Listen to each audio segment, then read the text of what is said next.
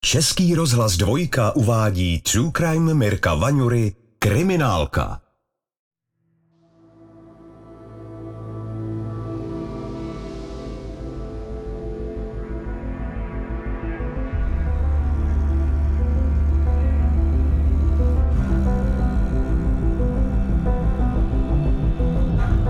Praha po revoluční euforie roku 1996 si chraví 7. únor. Krátce po 15. hodině se na linku 158 dovolá obsluha z tehdejšího obchodního domu Bílá labuť. Žena rozrušeným hlasem oznamuje, že před chvílí někdo znásilnil jejich 19-letou kolegyni. Je ve špatném stavu, už k ní míří záchranka a na místě útoku to prý vypadá jako v hororu. Nejbližší policejní hlídky dorazí na místo jako první a do obchodního domu už směřuje i kriminálka Prahy 1. Miroslav Hyhlík a Vladimír Veselý vzpomínají, že zpočátku nechtěli věřit, že k tak drastické události mohlo dojít za bílého dne. Já s mým dlouholetým parďákem, Láďou Veselým, jsme tento případ dostali na starost a jeli jsme tam tomu výjezdu pomoct. K tomu znásilnění mělo dojít kolem páté hodiny odpolední, kdy v obchodním domě byly stovky a stovky zákazníků, zaměstnanců a tak dále prostě největší provoz. I my jsme z toho byli trošku, jako jsme si říkali, no teda co se děje, když za plného provozu se tohle to může stát v obchodním domě. Tehdy nebylo v Praze 40 obchodních domů, tehdy byly tři, že jo. Pochybnosti o tom, jestli nahlášená událost není jen vyhroceným partnerským konfliktem, ale brzy vzali za své. Ochranka zavedla kriminalisty do prodejny v přízemí vedle výtahu. Z ní se vcházelo přímo na dámské toalety pro personál. Když jsme přišli na tu místnost, k tomu došlo, tak opravdu mě spadla čelist, že to byl prostě masakr. Byly eh, tam vykopnuty dveře, na vnější straně dveří byla asi 30 cm gumová čmouha od toho, jak někdo vykopl ty dveře. A vevnitř to byl opravdu masakr krev, utržená mísa, toaletní papíry tam byly rozházeny na těch bílých kachličkách. Byly krevní eh, stříkance, technik na tom záchodě na místě toho znásilně nenašel nic, tedy nebylo DNA, tedy se zjišťovaly jenom otisky prstů, pachovky mám ještě taky nebyly, čili tam vlastně ten technik mohl brát jenom faktický stopy, kdyby třeba pachatelovi něco upad knoflík, Nebylo tam nic, co by nás vlastně navedlo na toho zločince. Takže vrhli jsme se na svědky, že jo, tam měli jsme mladou holčinu, kamarádku tej poškozené, která říkala, že vlastně ta její kamarádka byla to 19 letá dívka, která tam dělala v oddělení suvenýrů a domácích potřeb. No a když spolu vlastně povídali, tak ona řekla, že já si potřebuji odskočit, takže si odskočila vlastně na tu toaletu. No a když se dlouho nevracela, tak ona ji šla hledat, šla pro ní, protože už tam přišli nějaký zákazníci. No a tam ji našla prostě schoulenou, z zmlácenou v bezvědomí. Představa, co se v kabince na dámských toaletách odehrálo potom, co někdo takovou silou rozkopl dveře, se měla ještě zhoršit po lékařském vyšetření mladé prodavačky. Brutálně zbytou ji sanitka odvezla v kritickém stavu do nemocnice na Františku. Kriminalisté zatím mohli čerpat jen z kusích informací svědků, kteří ji našli ten deviant okamžitě začal mlátit pistoli, ale opravdu razantně do obličeje, do hrudí a tak dále. A holčina za chvilku šla do bezvědomí a on potom jako tam znásilnil a dokonce vlastně na ní provedl eh, i loupež, kdy vlastně tam odsaď odcházel jaký strnul řetízek a strnul zlatý prstý, který úplně sedřel, úplně vykloubil prst de facto a strnuli vlastně i z kůží prstínek, takže jsme tam měli ještě vlastně loupežné přepadení. Kdyby dívku nenašla její kolegyně a kamarádka včas, mohl útok skončit až smrtí. Policie měla před sebou případ znásilnění, ale možná to byl i pokus o vraždu. Nejhorší bylo to, že v ty 90. leta, že to ještě nebyla žádná technika, že takže jsme vlastně pracovali tak, jak vlastně dřív pracovali detektivové, to znamená svědecké výpovědi, šetření, kdo co viděl, neviděl, kamery žádný.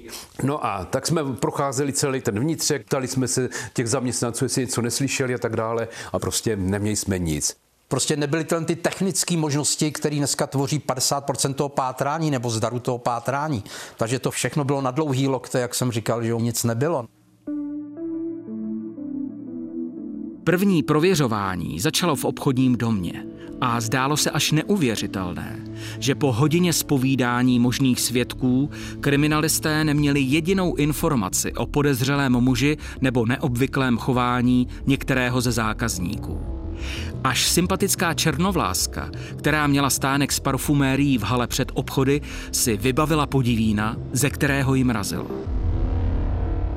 On říkal, nic jsem neslyšel, ale počkejte, asi tak před dvěma hodinama se tady potruloval takový týpek, jo, byl divný, takový třicátník v džínách, měl hnědý, takový masní vlasy a byl opravdu vošklivý, jak kalvera fúzoka, opravdu jako nehezký člověk pro pohled ženy v tom, jo.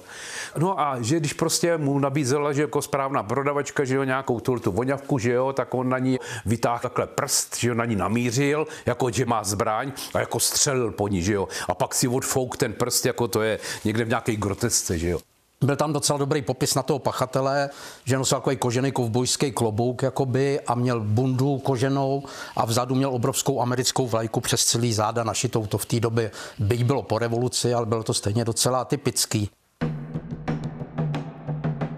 Policejní hlídky se po muži začaly vyptávat v okolí obchodního domu, na Florenci i na Masarykově nádraží. Ale ani sítě rozhozené mezi zločineckou galérkou žádné nové informace nebo svědectví nepřinesly. Policie měla jediný záchytný bod. Popis podezřelého muže s americkou vlajkou na zádech a koubojským kloboukem na hlavě. Vrátili jsme se k nám na barák, vzali jsme auto a potom, protože nám to opravdu nedalo, tak jsme jeli Projížděli jsme snad do noci favoritem Prahu, protože on byl vlastně tak atypický s tou koženou bundou, že jo, a na zádech velikánskou americkou byla americká vlajka, já nevím, 40 na 30, jo, přes celý záda. Tak jsme říkali, hele, ten to neschodí, že jo, to bude jeho nějaký image, ten tady bude někde trajdat, ale nechytili jsme se, jo. To byla tahle ta prvotní věc, kdy jsme vlastně začali pátrat po tom Hajzlíkovi. První hodiny šetření byly bezvýsledné a Miroslav Hyhlík a Vladimír Veselý doufali, že znásilněná dívka by mohla přidat nějaké další informace, které se jí snad vybavily. V nemocnici se ale dozvěděli, že utrpěla vážné zranění po znásilnění nějakým předmětem, pravděpodobně pistolí. Požádali proto svou kolegyni, zkušenou vyšetřovatelku, aby dívku vyslechla ona. Pamatovala si ale jen to, že nějaký muž vtrhnul na toalety, vytáhl zbraň a začal ji být. S tím rozmáchlým mečem na mě běžel, no, takže já jsem ho chytla do ruky a chtěla jsem strašně křičet, no. A on furt neřvu, tak já jsem začala řvát ještě víc, no. On se lekl a tak jako zadním vchodem. To, že ji na záchodcích znásilnil, si nevybavovala. Probrala se až v nemocnici šla na toaletu, zavřela se a v tom, jakmile se zavřela, tak prostě vyražený dveře, tenhle ten deviant tam vniknul a skutečně měl na sobě klobouk, to byla důležitá věc, takže vlastně jsme už měli nějakou tu spojnici, že asi budeme mít docela dobrý popis, co nám vlastně ta prodavačka dala. Takže jsme to rozběhli v tomhle směru. Policejní hlídky po celé Praze znali popis muže v klobouku a výrazné bundě a také průběh znásilnění. Ukázalo se, že sexuální agresor možná bude mít na svědomí víc než jeden útok. Měli jsme štěstí, že se nám ozvali z místního oddělení Strašnice, že tam dva dny předtím v pondělí řešili obdobný případ, kdy mladá 17-letá holčina šla z metra, šla domů, šla po ulici a si všimla, že za ní někdo jde. Otočila se a viděla, že za ní jde chlap v klobouku a že ji sleduje. Tak na něj, co mě sledujete, co chcete? A on najednou vytáhl pistoli, namířili na ní, že jo? A ona dostala strach a začala před ním utíkat, on za ní uh, začal běžet a zprostě na jí nadával, ale měl smůlu, že brknul, spadl a jí se podařilo utíct. Přestože hlídky místo a okolí okamžitě prohledali, i tady jako by se po muži slehla zem a ani další pátrání po neznámém nikam nevedlo. Operativa mezi tím pro jistotu prověřovala i nejbližší rodinu a přátele znásilněné 19-leté prodavačky z obchodního domu. Ukázalo se, že jde o velmi slušnou dívku, která ani neměla žádného přítele. Uplynuly tři dny od útoku v obchodním domě a kriminalisty postavilo na nohy další hlášení. Na Parze 4 člověk stejného popisu napadl nějakou dívčinu u výtahu, když šla domů samurajským mečem. Napřed jí sledoval, pak eh, něco tam po ní chtěl jako sexuální, ona ho nějak ostrčela nebo bránila se. Ona začala křičet, on od ní odskočil a najednou vytáhl velký samurajský meč, takových asi 60 cm a začal proti ní sekat, že jo. No a holčina zvedla ruku v obranou, no a on ji rozsek tou katanou mezi prstama do dlaně, že jo. Takže vážný zranění, že jo, holčina křičela, tohle to krve tam všude bylo, že jo. No a z místa činu utek. No a tam, když utíkal, než holka taky šla do bezvědomí, tak si zase všimla, že měl na zádech vlastně velkou americkou vlajku. Další vážné napadení velmi mladé dívky jen potvrdilo, že v Praze řádí nebezpečný sexuální deviant, který je stále více při chuti. Miroslav Hyhlík s kolegy v dalších hodinách opět oslovovali vězenskou službu i psychiatrické léčebny, ale bez úspěchu. Výstižný podrobný popis jim zatím nebyl nic platný. Byl pátek odpoledne a s Vladimírem Veselým se chystali jít domů když zazvonil telefon. Tak jsme od operačního dostali informaci, že se s náma chtěla spojit paní, která oznamuje, že její manžel ji ohrožuje pistoli a že ji chce zastřelit. A bylo to na Praze 4. Říkám, hele, no je to na Praze 4, ale je tam pistole zase, hele, sjedeme tam, uvidíme, necháme si to ujít, aby to nebyl skutečně on. Tak jsme odejeli na Prahu 4 s Láďou a toho bylo asi ve čtvrtém patře, že, že jsme se tam nemohli zazvonit, zvoníme tam, ale oni nám nechtěli otevřít, museli jsme říkat, že jsme od policie. 25-letá vystrašená žena se dvěma dětmi se skrývala v bytě svých rodičů před manželem, kterého před dvěma lety propustili z ústavní psychiatrické léčby v Bohnicích do ambulantní péče. On se ale přestal léčit a bez předepsaných medicamentů se jeho psychózy stále více zhoršovaly. Hrozil jim fyzickou likvidací té rodiny. Čili oni z něj byli úplně fakt vyděšený. A protože oni ho poznali líp, že jo, tak věděli, že je psychopat těžký, že jo. Ona bydlela v bytě po své babičce ve Strašnicích, že jo. Říkám si, hele, Strašnice, to by mohlo být, vlastně tam byl ten útok s tou pistoli, mohl by tam být nějaký vztah. Takže ona tam bydlela vlastně s ním v bytě po babičce a se dvěma malýma dětma. Nejenom, že tenhle ten její manžel si tam začal vodit celý party bezdomovců, dokonce tam měl i nějakou 15 letou nějakou nezletilou holku na sexuální hrádky, že, která utekla z nějakého pasťáku. No a když někde se na pistoli a začala proti ní cvakat, takže ji zabije a tak dále, že jo, tak dostala strach, že jo, a utekla z domova k rodičům. Ona nám všechno řekla, ona řekla, ano, chodí v tom klobouku, mlátí mě, ukazovala na modřiny, vyhrožuje mi různě násilím, bylo tam i jakoby nějaký znásilnění mezi manželi a podobně. Takže jsme si řekli, že by možná mohl dorazit tady do toho bytu. Takže tam byla strašná atmosféra, ty rodiče se hrozně báli, furt lítali k oknům. Oni byli strašně vystresovaní, že jsme s Láďou seděli tam v sedačci a najednou, už jde, už jde, tamhle je, tamhle je. Teď celá rodina běžela k oknu, ne, to není ona. Takže my jsme po sobě jenom loupali očima s Láďou a dorazilo nás to, když říkal, a když přijde, jako zachráníte nás, zatknete ho. Tak to už jsme si říkali, mě bylo 35, Láďovi bylo 40, že jo, byli jsme na vrcholu svých fyzických sil. Jsme si říkali, no Ježíš Mara, co to bude za to, že jo. Jo, říkáme, no a jak vypadá, no tak nám ho začal popisovat. No a on teďka nosí bundu a já jsem mu tam musel přišít americkou vlajku na záda. No a teďka nosí takový klobouk a vypadá v tom jako blbec. No a když nám řekla tohle, tak jsme říkali, hele, tak to je jasný, jsme doma, tak to je náš člověk. Obavy z agresivního devianta stále narůstaly. Protože ale dlouho nešel, usoudila manželka, že nakonec asi mohl zůstat v jejím strašnickém bytě, kde spolu jako rodina žili. Kriminalisté si tedy od ní vzali klíče a spolu se třetím kolegou se rozhodli do bytu vypravit. Se svými zkušenostmi a v atmosféře divokých 90. let obavu neměli, i když vybavení kriminálky tehdy těžce pokulhávalo za vybavením zločinců. Vladimír Veselý vzpomíná, jak se jim ten večer hodilo, že se v té době otevřela možnost koupit si vlastní, lepší zbraň na služební průkaz. Tak my jsme si zrovna pořídili nový ty čezety vzor 75, mám dojem ty devítky. A na to muselo být extra povolení, to prostě nedali každému, tak jsme si s kolegou vyběhali ty povolení a sehnali jsme ty pistole. jsme měli snad první v Praze, nebo možná měla nějaká urna, nebo jak se dřív jmenovalo. No a teď eh, k tomu ještě nebyly ty pouzdra, tak my jsme si koupili takový jako, oni byli kovbojský, oni byli jako na kolt udělaný, ale nám to sedělo, ta devítka do toho perfektně šla, takže jsme měli oba tyhle ty pouzdra, že jo, a tak tím víc jsme se ještě cítili, že jo, s takovouhle silnou zbraní, ta byla na 14 nábojů nebo na 13, že jo, předtím jsme měli 7,65, to bylo na 7. Bylo kolem desáté hodiny večer a tři muži z kriminálky Prahy 1 mířili za brutálním agresorem ozbrojeným pistolí a mačetou. Spoléhali na to, že s velkou dávkou opatrnosti jim hraje do karet fakt, že muž je v bytě určitě nečeká.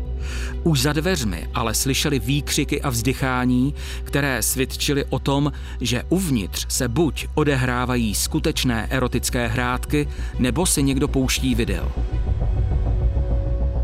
No tak jsem opatrně odemknul dveře, aby nás neslyšel, ale on tam měl tu svoji práci, tak jsem otevřel dveře, že jo, pomalinku do chodby, no první co to, tak byl strašný smrad.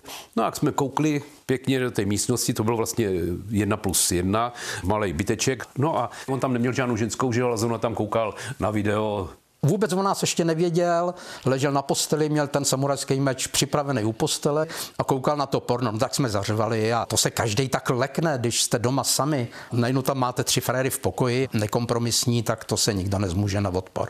Vždycky jde o to si najít tu situaci a naskákali jsme na něj, zařvali jsme. Takže my jsme si vždycky vybrali ten moment překvapení. Překvapený drsňák skončil v poutech dřív, než sáhnul po mačetě, na kterou spoléhal. Přestože s kriminalisty nejdříve odmítal mluvit, v přecíni na věšáku ho usvědčovala bunda s našitou americkou vlajkou a koubojský klobouk. Malý, neudržovaný a zapáchající muž s pichlavýma očima se ale překvapivě brzy rozmluvil při výslechu na policii. A rozhodně se nejednalo o spověď pokorného recidivisty. Když jsme ho vyslýchali k tomu, tak on ve své zvrácené mysli si myslel, že těm ženským je dělat dobře, jakoby na co si stěžují. On si vybásnil, že oni to chtějí, že on jim to jde udělat, protože oni to chtějí. Jo, tak on vůbec se nezastavoval, že by udělal něco špatného, on to bral, že jim vyhověl těm ženám, na který útočil. Takhle to bylo. Následně jsme dělali domovní prohlídku, schánili jsme tu zbraň, tu jsme nenašli. On údajně říkal, že mu ji někdo ukradl z těch bezdomovců, takže tu jsme nenašli, že jo. Ale když jsme dělali u něj prohlídku, to bylo zajímavé, on pracoval jako pomocná síla v nějakým archivu pražským, no a tam krát, no, takže jsme tam našli dokonce staré knihy, nějakou drahou knihu jezuitských nějakých mnichů, no a paradox byl, že tam taky ukrad standardů nějakých rumunských vojáků z první světové války, ale která byla asi za půl milionu.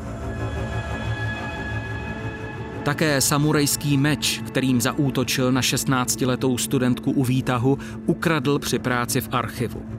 Šlo o těžkou, asi 60 cm historickou zbraň.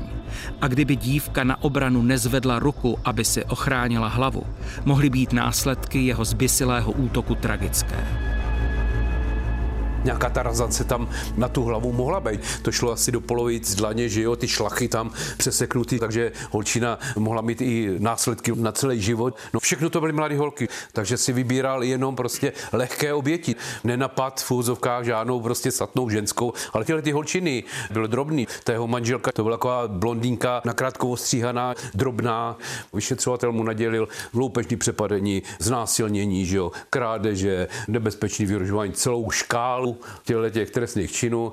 On byl člověk, který byl už osmkrát soudně trestaný za násilný majetkový, prostě byl to kriminálník echt. A skutečně léčil se v Bohnicích, žil na sexuologii, kde přestal chodit, přestal brát prášky. Bohužel, Ošetřující lékař neměl povinnost hlásit, že jeho pacient nedodržuje léčbu a tak se o tom nikdo nedozvěděl. Svého muže tehdy neoznámila ani jeho manželka, přestože věděla, že léky nebere a jeho násilnosti se stupňují. Nakonec dostal 14 let nepodmíněně, jako zvlášť závažný recidivista. Kriminalisté v roce 1996 dopadli nebezpečného sexuálního sadistu za čtyři dny od prvního spáchaného útoku. Zákon se od té doby změnil a oběti násilí mají v mnoha směrech situaci jednodušší, protože jako znásilnění je kvalifikován jakýkoliv sexuální útok. Mnoho případů ale stále končí v koši u osoby blízké, když manžel zmlátí manželku, ona musí dát souhlas s jeho stíháním. A druhý den my ho seberem a ona přijde na policii a řekne, že si nepřeje trestní stíhání. A nebo k tomu stačí, když odmítne vypovídat, že jo. Tak stejně policie nic neví, nemá na co stavět. Ale se většinou odvolali tady na to. Víte, já ho mám ráda, no. Neschopnost postavit se násilníkovi kvůli strachu a závislosti na něm je samostatné téma pro psychology a psychiatry. Mnoho sadistických agresorů se díky toleranci partnerek může časem odvážit i k těm nejbrutálnějším napadením. Proto by každý takový útok měl být oznámen. Přesto Miroslav Hyhlík a Vladimír Veselý během své služby u kriminálky na první místo stavili pochopení a soucit. Ona nemá kam jít, z té policie musí přijít domů, někdy je finančně závislá, teď kvůli dětem říká, no tak co děti nebudou mít tátu a tak dále, když takovýhle tátu si asi žádný děti nepřejou, ale někdy ta ženská a možná i dneska v zoufalý situaci je, takže musíme trošku se na to koukat. My jsme se tím setkali milionkrát za tu dobu služby, tak my na to máme trošku jiný náhled. Ale když bude člověk mluvit s neznalým, to bych šla okamžitě oznámit. No jo, ale to není jednoduchý. Musí se vrátit do toho bytu k tomu člověku, kam půjde, že jo. Právě proto u kriminalistů daleko větší pocit marnosti vyvolávají případy sexuálního násilí, o kterých se nikdy nedozví. Je spousta žen, který určitě to znásilnění ze studu nevoznámili, což je taky škoda. A tím dávají pak šanci tomu pachateli, aby to páchal dál a dál. Takže ty ženský by si měli vždycky uvědomit, že to nedělá jenom pro sebe, ale že i tím zabrání další trestné činnosti toho pachatele. Tady bylo výhoda, že ta manželka oznámila to, co se stalo a o to jsme se teda zásadně odpíchli. A zase jsme u toho, aby ty oběti a poškození, anebo i svědci oznamovali. Není to žádný, dneska se to přesunulo do formy, že někdo říká, že je to práskání, když je to třeba svědek a tak dále. A není to tak. Sadistický deviant v klobouku s americkou vlajkou ze stárl a po odsezení trestu byl propuštěn na svobodu a je pod dozorem lékařů. Miroslav Hyhlík ale nedávno zjistil, že co se týče krádeží a přestupků, stále se pohybuje v kriminálním podsvětí. My jsme byli rádi, že jsme ho stáhli z ulice a hlavně, že nepřišla žádná žena o život že v tomto případě. A byla zajímavá věc v tom, že já nevím, pět roku dozadu při jiným šetření jsem nějaký fotografie schánil a objevil jsem jeho fotografii na té trojdílce, že jo, a on si ten svůj obličej ještě vylepšil tím, že si nechal vytetovat tady pod krk provazu stop. Takže jako tím asi tu svoji kariéru takhle potrh.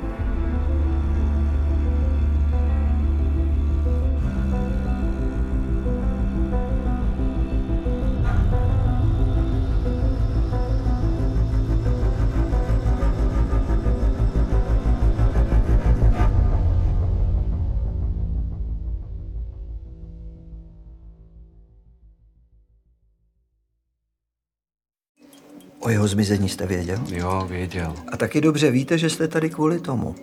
Český rozhlas Vltava uvádí podcastový seriál Mizení. Chováte se ke mně jako k podezřelýmu. Psychotriller Mizení poslouchejte na webu Vltavy v aplikaci Můj rozhlas a na dalších podcastových platformách.